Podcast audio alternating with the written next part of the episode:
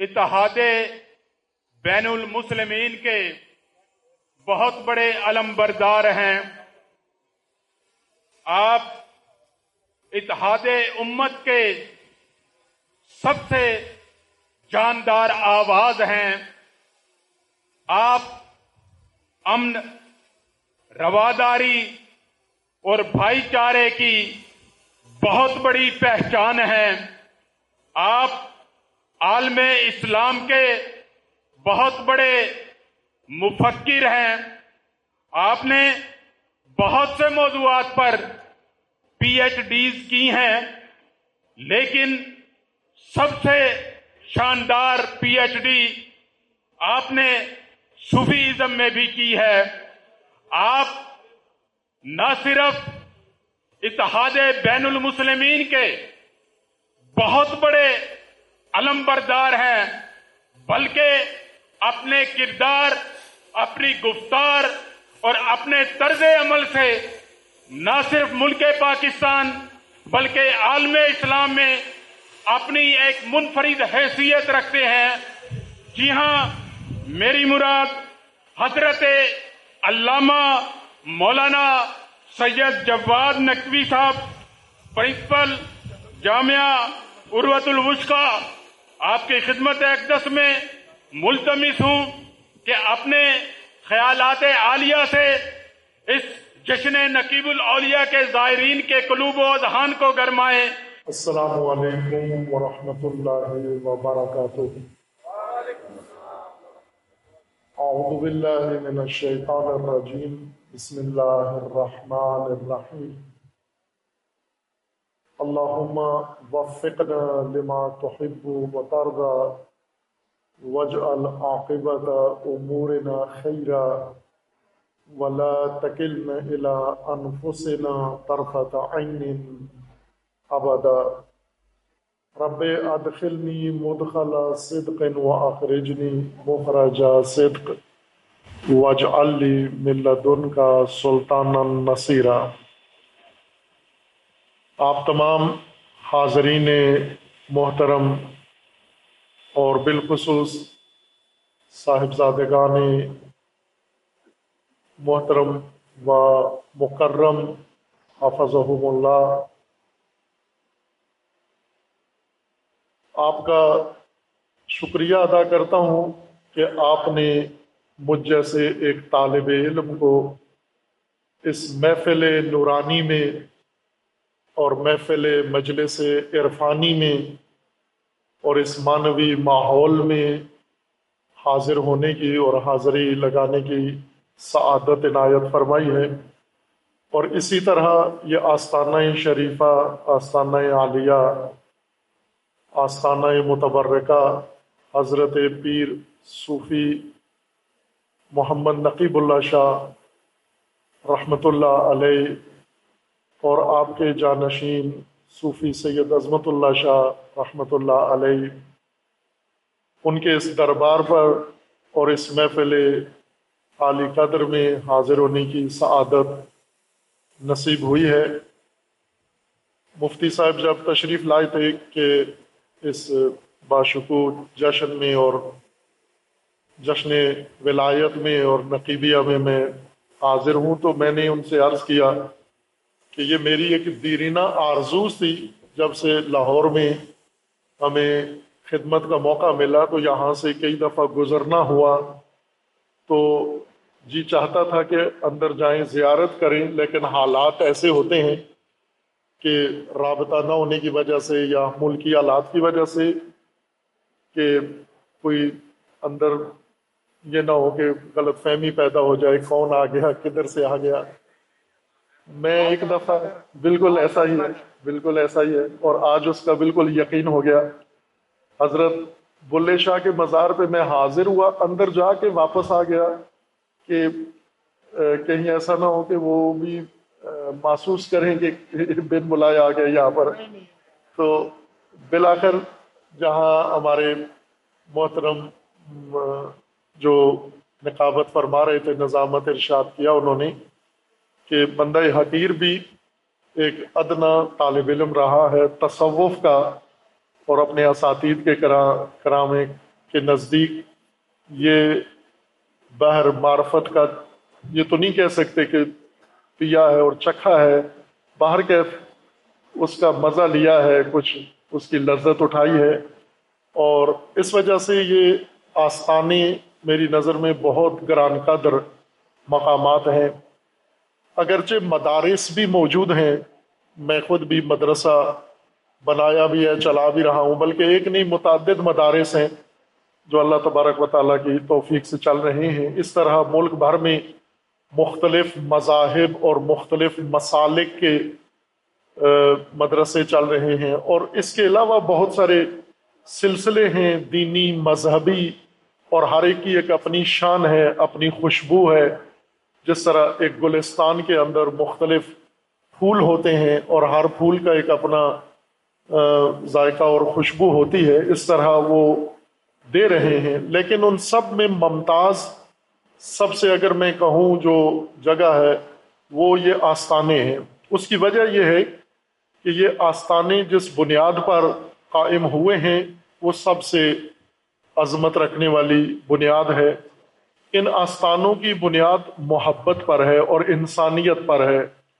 یہ آستانے یہاں آنے والے کی ذات نہیں پوچھتے، اس کا مذہب نہیں پوچھتے، اس کی کوئی چیز نہیں دیکھتے یہ کون آیا ہے۔ صرف یہ دیکھتے ہیں کہ یہ ایک انسان آیا ہے اور یہ ایک نیاز مند آیا ہے اور یہ ایک محب آیا ہے اور محبت کے جذبے سے آیا ہے۔ اس لیے یہ در ان پر ہمیشہ کھلے رہتے ہیں۔ اور یہیں سے محبت کا پیغام ساری دنیا کو پہنچتا ہے اور محبت کی جو فضا ہے وہ ان آستانوں کے بدولت قائم ہے۔ ملکی فضا ہمارے سامنے ہے۔ ہم دیکھ رہے ہیں کہ نفرتیں شدید لوگوں کے اندر پیدا ہو گئی ہیں اور پیدا کی گئی ہیں اور اس کے بعض اوقات مذہب کو یا دین کو بھی بنیاد بنا دیا جاتا ہے۔ وہ دین جو قرآن کریم کے فرمان کے مطابق محبت کا دین ہے اور مسالمت کا دین ہے اور وحدت کا دین ہے اور الفت کا دین ہے، اسے بنیاد بنا کر ایک دوسرے سے دوریاں، ایک دوسرے کی قدورت، ایک دوسرے سے نفرت۔ اور یہ نہ دین کے ساتھ یہ بات جچتی ہے، نہ مسلمان کے ساتھ، نہ مومن کے ساتھ۔ کئی جگہ ایسی ہیں میں نے عرض کیا کہ یہاں شخصیات ہیں مختلف ان کی خدمت میں ایک طالب علم کی حیثیت سے حاضر ہونا چاہتے ہیں، تو وہ حاضر نہیں ہوتے کہ ہم ایک دوسرے مسلک کے طالب علم سے ملیں گے، ہمارا اپنا مسلک اعتراض کرے گا، ہمیں کچھ جواب دینا پڑے گا، اجتناب کرتے ہیں، احتیاط کرتے ہیں۔ اسی طرح اگر کوئی دینی ادارہ ہے، اس کے اندر جانے کی کوشش کریں، وہ محسوس کرتے ہیں کہ شاید ہمارے لیے مشکلات کھڑی ہوں۔ واحد جگہ جہاں پر ایسی کوئی جھجک کے بغیر انسان آ سکتا ہے، قدم رکھ سکتا ہے، اپنی مراد بیان کر سکتا ہے، مراد پا سکتا ہے، وہ آستانے ہیں۔ یہاں پر کسی کو اجازت لینے کی ضرورت نہیں ہوتی۔ یہاں پر اپنا تعارف کرانے کی ضرورت نہیں ہوتی۔ میں کس مذہب سے آیا ہوں۔ یہی کہ میں انسان ہوں، چونکہ جن بزرگوں، جن ہستیوں کے نام پر اور جن کی ہستیوں کی شان پر یہ آستانے قائم ہوتے ہیں، انہوں نے زندگی بھر یہی پیغام اپنے عمل سے بھی دیا ہوتا ہے اور اپنی گفتار سے بھی دیا ہوتا ہے۔ اس لیے میری نظر میں آج مثلا ہم یہاں بیٹھے ہیں اور چار دن الحمدللہ یہ عرص مبارک، یہ جشن مبارک جاری رہے گا۔ اور اس کے اندر مختلف طے شدہ جو طریقہ کار ہے، اس کے مطابق تقریریں بھی ہوں گی، کلام بھی پڑھا جائے گا، بہت کچھ نورانی محفلیں ہوں گی، استفادہ ہوگا، بزرگان ہوں گے، آئیں گے، علماء کرام آئیں گے۔ لیکن میں گمان نہیں کر سکتا کہ یہ چار دن اس کے اندر چار منٹ کے لیے بھی کوئی نفرت والی گفتگو کرے گا، کوئی بیزاری والی گفتگو کرے گا، کوئی دوری والی گفتگو کرے گا۔ یہاں بیٹھ کر سب شان رسالت معاب صلی اللہ علیہ وآلہ وسلم بیان فرمائیں گے، شان اہل البیت بیان فرمائیں گے۔ آستانوں کے ساتھ میری ایک عقیدت کی بڑی وجہ یہ بھی ہے کہ آستانے تنہا جگہ ہے جہاں پر اہل البیت علیہ السلام کا ذکر آزادی کے ساتھ کر سکتے ہیں آپ۔ اور یہ عظمت ہے اور یہ شان ہے، یہ تمغہ ہے آستانوں کے اوپر۔ چونکہ آستانہ ولایت کا مرکز ہوتا ہے اور ولایت کا دروازہ اہل البیت علیہ السلام ہے۔ آج جو دن گزرا ہے، پچیس شوال اور آپ کے ہاں یہ جشن عظیم برپا ہے۔ پچیس شوال روز وفات حضرت امام جعفر صادق علیہ السلاۃ وسلام گزرا ہے۔ اور یہ وہ ہستی ہیں کہ جن کے در سے تمام آئمہ مذاہب نے تعلیم حاصل کی ہے۔ امام صادق علیہ السلاۃ وسلام جب کوئی طالب علم شاگرد آتا ہے تو وہ پوچھتے نہیں تھے کس مذہب کے ہو، کس مسلک کے ہو، جو بھی آتا ہے امام کی بارگاہ میں آ کر تعلیم حاصل کر کے چلا جاتا ہے۔ آپ کے علم میں ہے یہ باتیں۔ علماء نے عام بیان کی ہوئی ہیں کہ جناب امام ابو حنیفہ جو برگزیدہ اہل سنت کی جید آئمہ میں سے ہیں، وہ خود یہ فرماتے ہیں کہ لولا سنتان، اگر یہ دو سال نہ ہوتے لہلا کا نعمان، تو میں ہلاک ہو جاتا۔ تو لوگوں نے پوچھا، کون سے دو سال؟ تو فرمانے لگے کہ جو حضرت جعفر صادق کی بارگاہ میں میں نے دو سال گزارے ہیں، ان کے علم میں یہ دو سال۔ اور یہ اہل سنت کی کتابوں کے اندر موجود ہے فرماتے ہیں کہ کسی نے پوچھا امام ابو حنیفہ رحمت اللہ علیہ سے کہ آپ کی عمر کتنی ہے؟ تو فرمانے لگے دو سال۔ اب ساٹھ سال کی عمر میں یا ساٹھ سال کے نزدیک عمر میں فرمانے لگے دو سال۔ تو تعجب سے پوچھا کہ آپ دو سال کے ہیں؟ تو کہا ہاں دو سال کا ہوں۔ کہا، کیوں؟ فرمایا، وہ جو دو سال فرزند رسول امام جعفر صادق کی خدمت میں گزارے ہیں، میں اسی کو عمر سمجھتا ہوں اپنی۔ یہی میری عمر ہے۔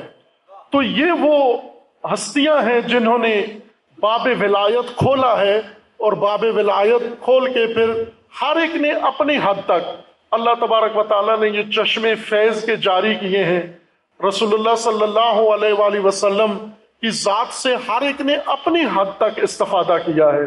یہ نہیں کہہ سکتے کہ جو اللہ نے حضور کی شان بنائی تھی، کوئی یہ دعویٰ نہیں کر سکتا کہ میں اس کو سمجھ گیا ہوں۔ نہ، آپ اپنی ظرفیت کی حد تک جتنا اللہ نے آپ کو ظرف دیا تھا، آپ نے اتنا ہی حاصل کیا ہے۔ میں ذرا عام سی زبان میں بات کروں۔ ہم دیکھتے ہیں، باغ میں پرندے آتے ہیں۔ ان پرندوں کا جو میدا ہوتا ہے، پوٹا کہتے ہیں اس کو۔ جس کے اندر دانا چگتے ہیں، وہ پوٹا۔ اور پرندوں کا پوٹا دیکھیں، چھوٹا بڑا ہوتا ہے۔ چھوٹے چڑیا کا پوٹا چھوٹا سا ہوتا ہے۔ بلبل کا تھوڑا سا بڑا ہوتا ہے۔ توتے کا اس سے بھی بڑا ہوتا ہے اور اسی طرح پرندے کے جسے کے مطابق اس کا پوٹا بڑا ہوتا جاتا ہے اور جتنے پوٹے میں گنجائش ہوتی ہے، اتنا دانا چگتا ہے۔ اتنا ہی وہ باغ سے، پھل سے فائدہ اٹھاتا ہے۔ حضور صلی اللہ علیہ وآلہ وسلم کی بارگاہ میں تمام صحابہ کرام، تمام وہ ہستیاں جو رسول اللہ کے توسط سے، اس جاہلیت سے نکل کر نور میں آئے اور ہدایت پائی اپنی حد تک، اپنی ظرفیت کی حد تک انہوں نے فیض پایا۔ لیکن ایک ہستی جنہیں رسول اللہ صلی اللہ علیہ وآلہ وسلم نے سند عطا فرما دی کہ اے علی، جو میں سنتا ہوں وہ آپ بھی سنتے ہو، جو میں کہتا ہوں وہ آپ بھی کہتے ہو۔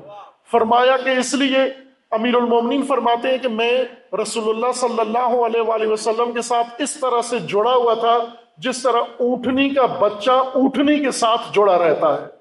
کبھی بھی جدا نہیں ہوتا۔ میں ہمیشہ ساتھ جڑا رہتا تھا۔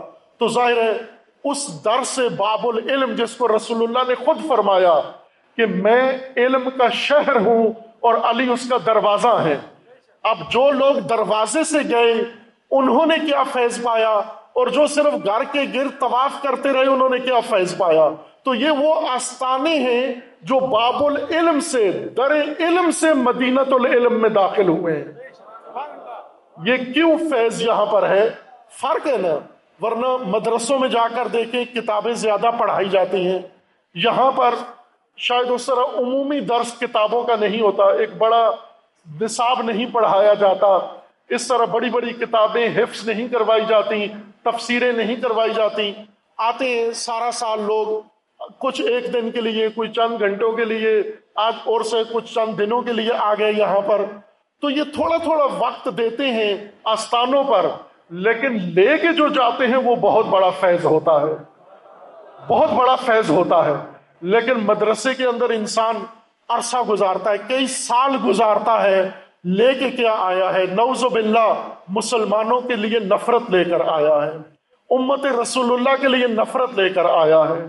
امت رسول اللہ کے لیے بغض لے کر آیا بھائی، یہ نہ دیکھو کہ میرے جیسا کوئی ہے یا نہیں، اپنے کو معیار نہ بناؤ کہ اس کو مسلمان سمجھو جو آپ جیسا ہے، بلکہ یہ دیکھو کہ یہ میرے نبی کا نام لیتا ہے یا نہیں۔ یہ میرے نبی کے در کے اوپر جھکتا ہے یا نہیں؟ یہ وہ ادب دکھاتا ہے یا نہیں؟ اگر کوئی نبی صلی اللہ علیہ وآلہ وسلم کے ساتھ اخلاص رکھتا ہے، وفاداری رکھتا ہے، اور آپ کے اہل البیت کے ساتھ اور صحابہ کے ساتھ وفاداری رکھتا ہے تو تجھے چاہیے اس کا احترام کر، اگرچہ تیری رائے کے مخالف رائے بھی رکھتا ہو، تیری بات سے مخالف بات بھی کرتا ہو، تو اس کو برداشت کر، اس لیے برداشت کر کہ یہ کلمہ میرے نبی کا پڑھتا ہے۔ یہ میرے نبی کا وفادار ہے، یہ میرے نبی کا عاشق ہے، یہ میرے نبی کے دار پر آتا ہے۔ یہ آستانوں کے جو بزرگان ہیں، جن کے مقبروں پر آستانے بنتے ہیں اور آستانوں کے جو متولیان ہیں اور آستانوں کے اوپر جو حاضری دینے والے ہیں، وہ صرف یہی رشتہ دیکھتے ہیں۔ صرف رسول اللہ صلی اللہ علیہ وآلہ وسلم کے ساتھ محبت کو دیکھتے ہیں۔ باقی نہیں دیکھتے کہ ہمارے مسلک کے مطابق سوچتا ہے یا نہیں سوچتا، اس کے مسلک کے مطابق سوچتا ہے یا نہیں سوچتا۔ رسول اللہ نے فرمایا تھا کہ ہر ایک اپنا حصہ اس ہدایت سے لے کر جائے گا اور جس کے اوپر سایہ رسول اللہ کا پڑے گا رسول اللہ کی ہدایت اس کے اندر ہوگی اور شفاعت اس کے اندر ہوگی، وہ انشاءاللہ ایک دوسرے سے کبھی نفرت نہیں کرے گا۔ اللہ تبارک و تعالیٰ نے قرآن کریم میں فرمایا عربوں کو فرمایا آراب کو کہ تمہیں یاد ہے جب تم دشمن ہوا کرتے تھے، تم ایک دوسرے سے نفرت کرتے تھے، کدورت کرتے تھے، جنگیں کرتے تھے، مارتے تھے، لڑتے تھے اور ایک دوسرے کے قتل و غارت کرتے تھے۔ ان دشمنوں کو کس طرح اللہ تبارک و تعالیٰ نے اپنے ایک دوسرے کا بھائی بنا دیا، اس کے لیے قرآن کریم کا فرمانا ہے، فَأَصْبَحْتُمْ بِنِعْمَتِ بے نعمتی اخوانا تم میری نعمت کے ذریعے سے، اپنے رب کی نعمت کے ذریعے سے بھائی بن گئے۔ عزیزان گرامی، وہ جو دشمنوں کو بھائی بنا دے، اللہ اس کو اپنی نعمت کہہ رہا ہے۔ جو دشمنوں کو بھائی بنا دے۔ سورہ آل عمران، جو دشمنوں کو بھائی بنا دے، وہ اللہ کی نعمت شمار ہوتا ہے۔ اب رسول اللہ صلی اللہ علیہ وآلہ وسلم نے اوس و خزرج کو جو دشمن تھے، ان کی دشمنی ختم کی اور انہیں بھائی بنا دیا۔ اور اللہ نے فرمایا کہ یہ دشمنی میری نعمت کے ذریعے سے برادری میں تبدیل ہو گئی ہے۔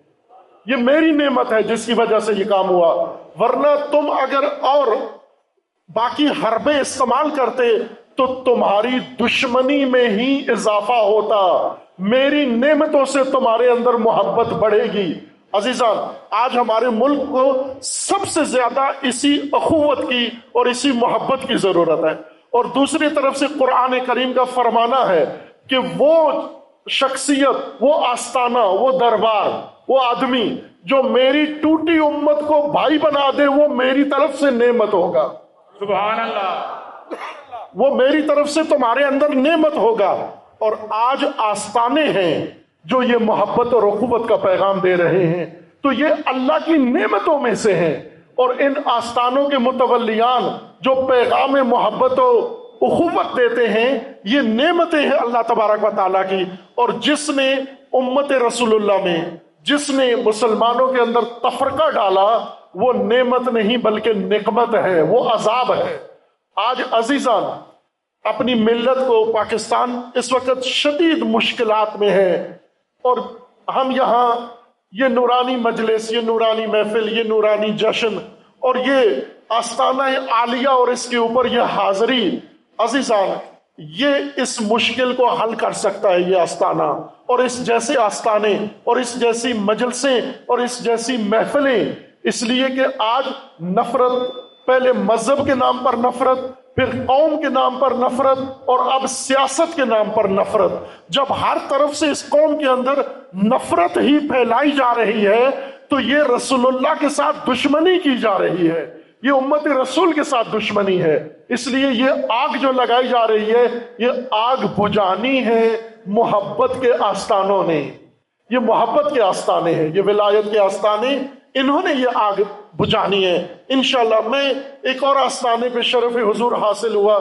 تو انہوں نے مجھے بتایا کہ ہمارے جو بزرگ جن کا یہ مزار شریف ہے یہاں پر، انہوں نے آٹھ لاکھ ہندوؤں کو کلمہ پڑھایا، مسلمان کیا۔ یہ انہوں نے فرمایا، اتنا بڑا کام کوئی اور شخص دعویٰ نہیں کر سکتا کہ میرے ہاتھ پر اتنے لوگ مسلمان ہوئے۔ ہوئے ہوں گے چند انسان، دس آدمی، بیس آدمی، سو آدمی، پانچ سو آدمی۔ لیکن اتنا کہ آٹھ لاکھ ہندو غیر مسلم مسلمان ہو جائیں، یہ ایک ولی کا ہی کارنامہ ہو سکتا ہے۔ انہوں نے یہ کام کیا تو میں نے کہا کہ یہ جو آپ کے بزرگ نے مسلمان کیے، آپ کو پتا ہے کہ آج کیا کیا جا رہا ہے ان کے ساتھ؟ جو آپ کے بزرگوں نے مسلمان کیے، آج ان کو تکفیر کیا جا رہا ہے۔ آج ان کو کافر قرار دیا جا رہا ہے۔ آج ان کو اسلام سے باہر نکالا جا رہا ہے۔ یعنی آپ کی میراث لٹ رہی ہے۔ آپ کی میراث بزرگوں کی برباد ہو رہی ہے۔ تو اس لیے اس کو بچائیں۔ یہ آٹھ لاکھ، ابھی اسی لاکھ ہونے چاہیے۔ آستانوں کا کردار یہ ہے کہ وہ غیر مسلم اسلام کے اندر آئے۔ لیکن جو ماحول بن چکا ہے کہ اسلام کے اندر آئے ہوئے کو باہر دھکیل رہے ہیں، اس لیے میں یہ اعتقاد رکھتا ہوں، ایمان رکھتا ہوں کہ یہ آستانے انشاءاللہ جس طرح شروع میں آستانوں کا جو سلسلہ جاری ہے، انہوں نے محبت کا پیغام دیا ہے۔